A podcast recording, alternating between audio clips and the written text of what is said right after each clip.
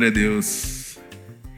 E eu queria nessa noite dividir com você esse tema livre, né, Johnny? Que é muito gostoso, assim, às vezes a gente repartir o que está acontecendo no coração da gente. Mas antes eu queria que você quietasse um pouco mais seu coração, a gente acalmasse o anda e vai, para e, e se aquete aí, para a gente concentrar e saber que Deus tem para nós. E se você crê que Deus tem alguma coisa para nós nessa noite, amém? Glória a Deus. Abra sua Bíblia em João, capítulo 6, verso 16, por favor. Ao descambar o dia, os seus discípulos desceram para o mar. E tomando um barco, esses são os discípulos, passaram para o outro lado rumo a Cafarnaum. Já se fazia escuro e Jesus ainda, diga comigo, ainda não viera ter com eles. E o mar começava a empolar-se agitado por vento rijo que soprava. Tendo navegado uns 25 a 30 estádios, repita comigo, 30 estádios. Eis os discípulos que viram Jesus andando por sobre o mar, aproximando-se do barco, e ficaram possuídos de temor. Mas Jesus lhes disse: Sou eu, não temais. Então eles, de bom grado, o receberam. Diga assim: logo, o barco chegou ao seu destino. Vamos mais um versículo aí, tem uma, uma, separação em algumas Bíblias. Vamos ler aqui esse outro versículo. É, no dia seguinte, a multidão que ficara do outro lado notou ali não havia senão apenas um pequeno barco que Jesus não embarcara com ele e os seus discípulos, sendo que os discípulos partiram a sós. Amém? Quem aqui viu a terceira temporada do, do The Chosen?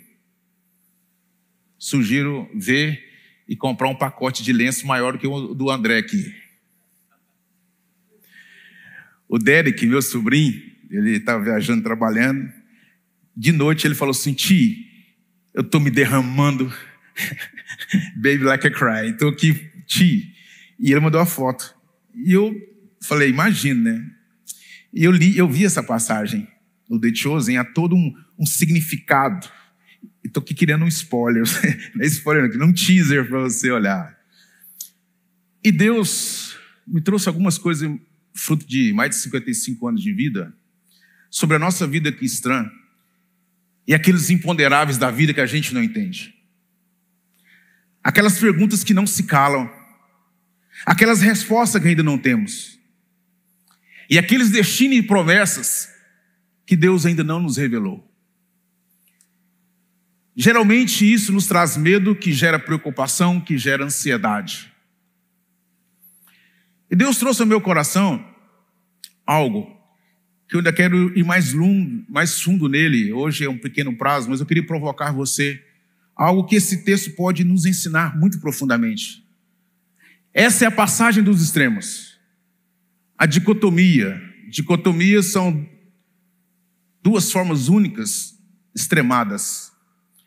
Essa passagem tem o extremo do divino e do humano. Ele tem o extremo do natural e do sobrenatural. E ela vai nos trazer a dimensão, três dimensões, que a gente fica nesse meio tempo perdido que é a dimensão do tempo, diga tempo, a dimensão da forma e do modo, diga a dimensão da forma e do modo, e a dimensão do destino e da promessa. Guarda bem isso no seu coração. Eu, com 55 anos e um pouquinho de vida cristã, só comecei a ter maturidade para entender como discernir esse agir de Deus quando tudo parece escuro. O termo já começa provocativo. Ele acontece essa passagem, logo Jesus faz um dos maiores milagres já fez sobre a terra, ele multiplicou pães e peixes. A multidão queria pegar Jesus para aclamá-lo como rei, o salvador, o provedor, com segundo as intenções, segundo os interesses, a não ser interesses materiais. E eles viram, queriam estar próximo de Jesus, alimentou todo mundo, e ele fala: vocês vão para o outro lado, que eu encontro vocês depois. E a hora da partida já começa com a provocação de nossas vidas. Eu fiz questão de ler o verso 16. No descambar do dia. E quantas vezes a vida da gente não está num descambar, humanamente dizendo? Quantas vezes a nossa vida está num descambar de início de noite, de uma noite escura, que eu não sei quando virá um outro amanhã, a noite do choro, mas a alegria da manhã não vem. E esse descambar, irmãos, deixa eu falar uma coisa, não é para todas as pessoas reclamarem ou murmurar. O descambar do dia pode acontecer depois de milagre, depois de dias festivos, depois da sua maior êxtase espiritual, da maior promessa, da maior bonança. A coisa pode descambar. E pode ter certeza, às vezes ela vai descambar. E começa o verso 16: ao descambar do dia, os discípulos então, obedecendo a Jesus, pegou o barco e atravessaram. E aí eu quero pregar exatamente sobre aquilo que nós estávamos comentando aqui agora. E tomando o barco, passaram para o outro lado, para Cafarnaum. E já se fazia escuro, aqui diz a Bíblia, vou, já se fazia escuro e Jesus ainda não viera ter com eles. E o mar estava agitado, estava escuro, estava frio. E Jesus ainda não tinha vindo estar com ele. Quando João escreve essa passagem, ele já estava perto da ilha de Patmos, perto dos 90 anos. Foi o último evangelho a ser escrito. Essa palavra ainda, só o João poderia escrever. Porque ele escreve depois de ter acontecido. Ainda. Sabe o que significa isso ainda? Está gravado, mas eu vou correr o risco. Já passou entre eu e você aquela sensação que o relógio de Deus está atrasado quanto às promessas para a minha vida? Aquela suspeição assim, Senhor, sem querer pecar, mas. Acho que Deus. Quem já passou por isso? Só eu? Vou levantar o pé. Foi várias vezes. Aparece essa impressão. A gente nunca imagina que é o nosso que está adiantado, mas que o relógio de Deus está atrasado. Existe uma sofisma. Eu aprendi com um pastor muito experiente chamado aquela frasezinha: Deus tarda mais? Misericórdia. Deus tarda mais? Em mil. Não vou citar datas, não, que última vez que eu fiz eu passei vergonha. Muitos falaram assim: Pastor, não tinha nascido. Eu calei minha boca. Many, many years ago. Eu, nós fizemos um programa de rádio que era pelas ondas da Brasil Central e ele atingiu o Nordeste brasileiro inteiro. Era um projeto missionário que nós tínhamos. E para evangelizar aquele pessoal simples, nós fazíamos algumas perguntas é, de ditados populares. Um deles foi: Deus tarda, mas não falha? Eu levei um pastor muito experiente, simples. Ele me trouxe uma resposta que mudou minha vida. Ele falou, muito jeitinho dele, ele falou assim: irmãos, Deus não tarda por uma coisa simples. O caráter de Deus é perfeito, só atrasa quem não tem caráter. Tira esse sofisma da sua cabeça. Deus não tarda e ele nem está atrasado para aquilo que ele quer fazer na sua vida, em nome de Jesus. Mas João, se ele escrevesse no dia, ele estava no barco, poderia falar: estamos aqui, três da manhã, já rodamos cinco quilômetros, Cadê Deus? E às vezes a gente fala: cadê Deus nesse negócio? Cadê Deus nessa desgraça? Cadê o Deus nessa morte? Cadê o Deus nesse infortúnio? Cadê o Deus na minha dor? Cadê Deus no meu sofrimento? Às vezes vem um conselho do irmão, vem alguma palavra, vem algum louvor, mas aquilo parece uma gota de água numa sede de carência e de dor. Então, aqui, quando ele diz, já se fazia escuro e Jesus ainda não tinha chegado entre aspas, João estava falando, tem hora na vida que parece que Deus atrasa. Parece que Ele não está vendo o que eu estou passando. Parece que Ele está sentindo o que eu estou vivendo. Ele só poderia escrever isso aqui do alto dos seus 90 anos, sabendo que aquele que ele esperava não tardou, entrou no barco e ele chegou a Cafarnaum. Eu quero que você guarde esse primeiro aprendizado. nessa dimensão do tempo. Nessa dimensão do tempo. Eu quero que você aprenda uma coisa que pode mudar muito a minha e a sua vida e acrescentar fé às nossas lutas. Quando você tiver uma dificuldade que você está guardando uma resposta, em vez de você falar, meu marido, hein, meu marido não é convertido, a minha família não é Jesus. Acrescente ainda e você vai ver a fé no seu coração. A minha família ainda não é convertida, mas Jesus vai fazer a obra. Amém? Acrescente o ainda de fé.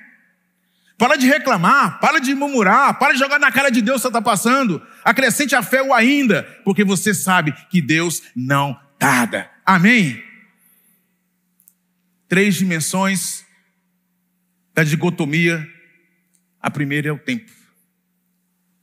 A segunda ela é mais difícil da gente discernir e tem muito a ver com aquilo que a Gil testemunhou da, da Júlia aqui do, do acontecido.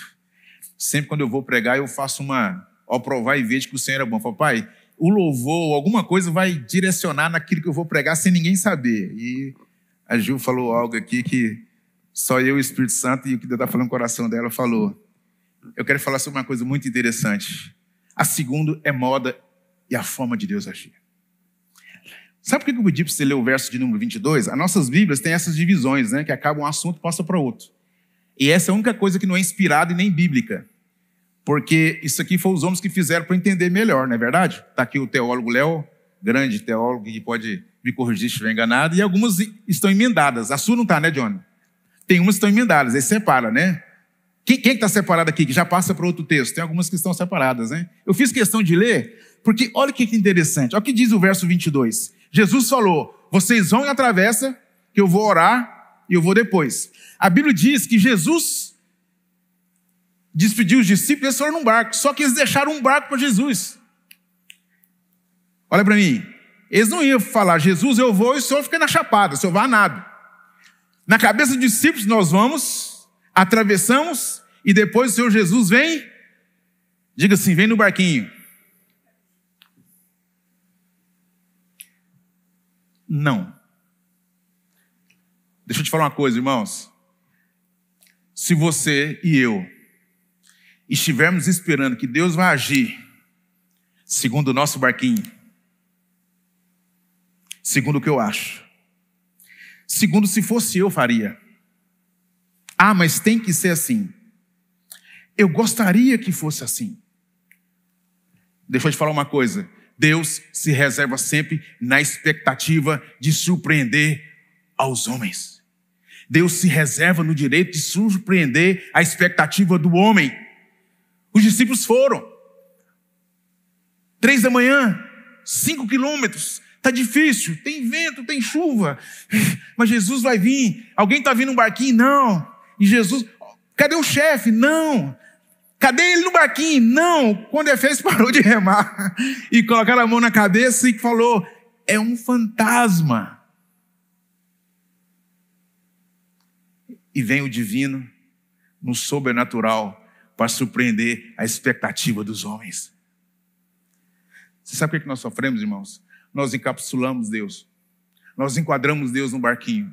Nós enquadramos um Deus que não é possível andar sobre o mar. Nós enquadramos um Deus que não é capaz de amanhã mudar toda a circunstância. Nós enquadramos um Deus que é possível pegar dois peixes e alguns peixinhos, dois peixes e cinco pães e multiplicar para cinco mil pessoas. Nós enquadramos um Senhor que é capaz de fazer um milagre, de mudar uma circunstância, uma situação apenas com um toque em uma hora. Ele é capaz de mudar e a minha, a sua história, longe das nossas expectativas e das nossas formas quadradas de vê-lo.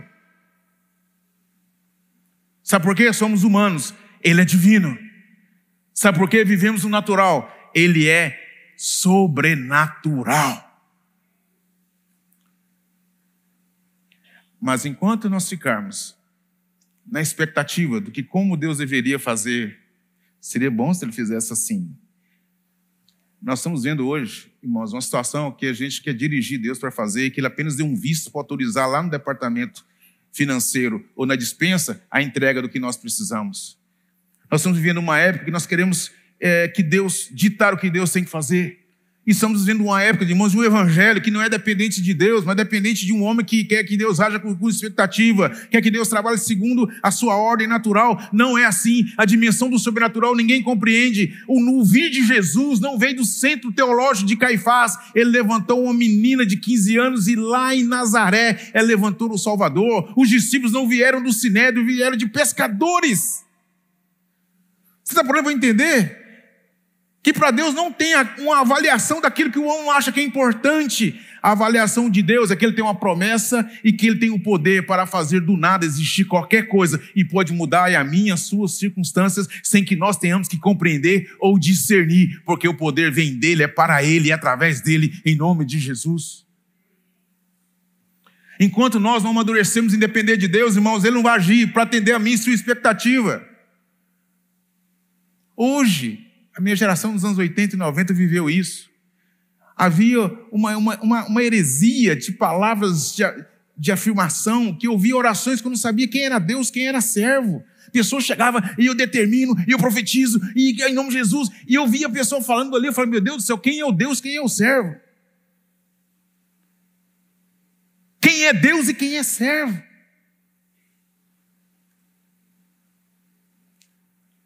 Quem é Deus e quem é o servo? Mas aqui eu quero te falar que Jesus surpreendeu a expectativa deles e sobre toda a lógica da gravidade, do possível do impossível, ele foi até o barco dos discípulos. E a terceira e uma coisa não menos importante que eu gostaria de falar foi aquilo que a Gil falou sobre promessa e destino. Então eu estou falando nessa noite sobre o divino e humano o natural e o sobrenatural, a dimensão do tempo, do modo e agora do destino e da promessa. Do destino e da promessa. É aquele que quero contextualizar um pouco a passagem. Eles saíram por uma travessia de oito quilômetros. Só que depois deles andarem das oito às três da manhã, eles tinham andado a menos da metade sobre vento, sobre dificuldade, sobre cansaço. 5 a 6 quilômetros, esses 30 estádios. Em outra passagem, diz que a terceira, hora, a terceira vigília é mais ou menos 3 a 5 da manhã. Sabe o que eu discerno com isso? Que quando eu e você não dependemos de Deus, quando eu e você queremos levar no braço, o cansaço é grande e o avanço é pouco. Deixa eu repetir. O cansaço é grande e o avanço é pouco se eu, não te ousar te afirmar que é nada. E aqui a Bíblia diz que Jesus chega e eles atemorizaram e falam: Não tem mais, sou eu. Aí vem uma frase que eu amo. Eles possuídos de temor, mas Jesus lhes disse: Sou eu, não tem mais. Então eles de bom grado receberam. E logo o barco chegou ao seu destino. Logo, o barco chegou ao seu destino. Sabe, irmãos, ir para o nosso destino sem promessa, sem Jesus, além de ser um cansaço, não vai dar em nada. Tentarmos achar destino numa vida de ansiedade, não vai dar em nada. Ter uma vida, em vez de confiar e ter fé, apenas aguardando em nossas crenças que Deus haja, não vai dar em nada. Nessa noite eu quero te convidar a ter uma reflexão. Eu quero concluir com isso, mas antes de concluir, me veio na cabeça aqui, o Paulo Júnior trouxe uma palavra chamada fé e crença, que é fantástica. Eu vou encerrar com isso e vou fazer a conclusão, mas eu achei bom falar sobre fé e sobre confiar em Deus. Ele terminou uma palavra e falou assim: irmãos, vamos fazer um exercício sobre fé e crença. Deus acabou o culto, daqui a pouco. Acabou o culto, Paulo Júnior falando. Não eu, Paulo Júnior. Deus chega e fala, pessoal, tudo bem? Ah, Deus está aqui, tal, vem, dois anjos, tem uma mesa, dá uma folha de papel para cada um com a caneta e fala, faz uma fila. Eu hoje, Deus, vou despachar com cada um. E cada um pode chegar para despachar com Deus com uma folha em branco e uma canetinha. E dá uma hora para cada um escrever. Só. Foi boa, Ju? Só. Duas horas. Aí o Paulo Júnior disse: Muito bem. Se eu e você chegarmos para Deus com a folha preenchida,